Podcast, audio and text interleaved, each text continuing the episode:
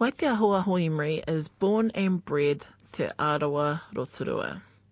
Her karawa is an Indian and her nanny is Māori.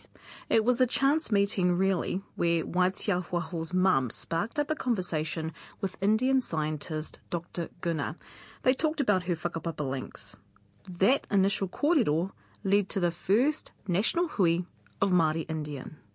Uh, ko matawhaira taku mainga, uh, ko te rotuiti ki te ae i hinga taku moana, ko te ohautanga o pōtaka tawhiti te awa, ana ko taku kāinga i Maurea ki te taho te awara ko punga punga.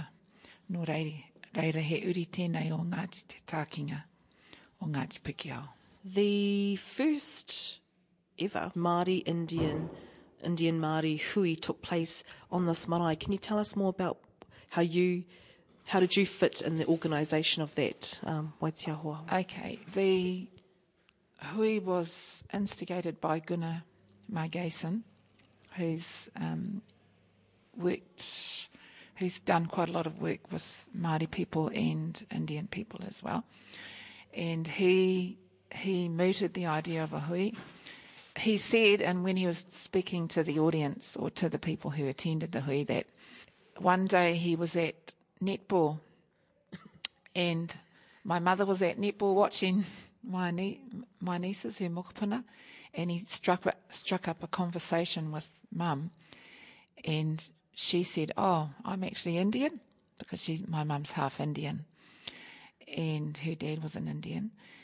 And then she said to him that you know she had been really trying to connect with her Indian side, and that she had gone to the Indian Society here in Rotorua, but that um, she hadn't been well received, and Gunnar, Gunnar, you know, Said what? yeah, he did. Gunnar wasn't too happy about that, and so that that was kind of one of the things that instigated him thinking about Māori Indian people, and you know, where is a place for them in the community to be able to express themselves as Māori Indian, and to even just explore what that means, and to share experiences of how it has been for them growing up as Māori Indian. Your upbringing was then Waitiahoa with your mum, and did you have dual heritage or not? We well, we all acknowledge our Indian heritage, all of us kids and all of our mokopuna and our great mokopuna, and um, we've had a lot of contact with our Indian relations as we were growing up. Mostly when we were younger, actually, because they always came and visited us. They always came from Fiji and visited us, and stayed in our homes. Um, so, so we've all always known that we're Indian, but never really had to engage in it very much because, you know, we're very Māori as well and very involved in our Māori um, hapu and iwi things that go on. So I think it's for me, I don't really have a problem with it, but it had been quite a challenge for our mum when she was growing up because she was half Indian and half Māori, or or actually half Indian and and a, and then Māori Scots and um, yeah Māori and Scots as well. Right. So she was actually more Indian than Māori. Yeah, well, you know, if Yeah. you're thinking about how much blood you have or whatever, but you know, grew up in a Māori community, but um, as was expressed by a lot of people at the hui, that you know sometimes when you're in a Māori community and you have Indian and you're Indian, you don't quite fit as well, and you're seen as such, and you often, um, I know Mum had things like black Hindi, you know, black Hindu, and you know your Gujarati and a curry muncher and all of those kinds of things t- so so ostracised. Yep. in a way. not you know not um, not so much ostracized, but you know just having hearing things like that. Yeah. You know it affects how you feel about yourself. But so she always up right up until her fifties, she didn't actually know whether she was Indian or Maori or both or what. You know, because of those experiences growing up as a Maori Indian and then as a you know a child and and, and youth, and then coming into your adulthood and trying to find your Indian side or trying to explore it more and then not fitting in, in there as well. Mm-hmm.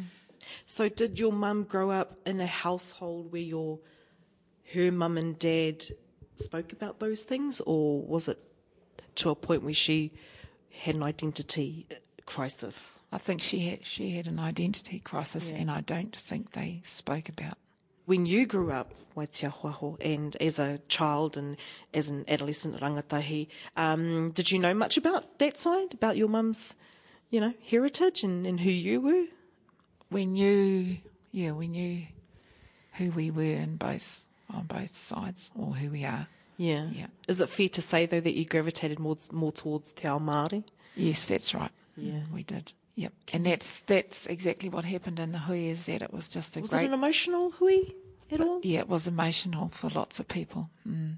And it really provided people an opportunity to meet people who had had similar experiences and to be able to share that mamai and to acknowledge that it wasn't, you know, just me who, when I go to the marae, they look at me and go, oh, what's that Indian doing here? Wow. And then when I go into the Indian society, they go, oh, who's that person here? Because there were people there who looked very Indian and, you know, then, or different degrees of, you know, what you might look like.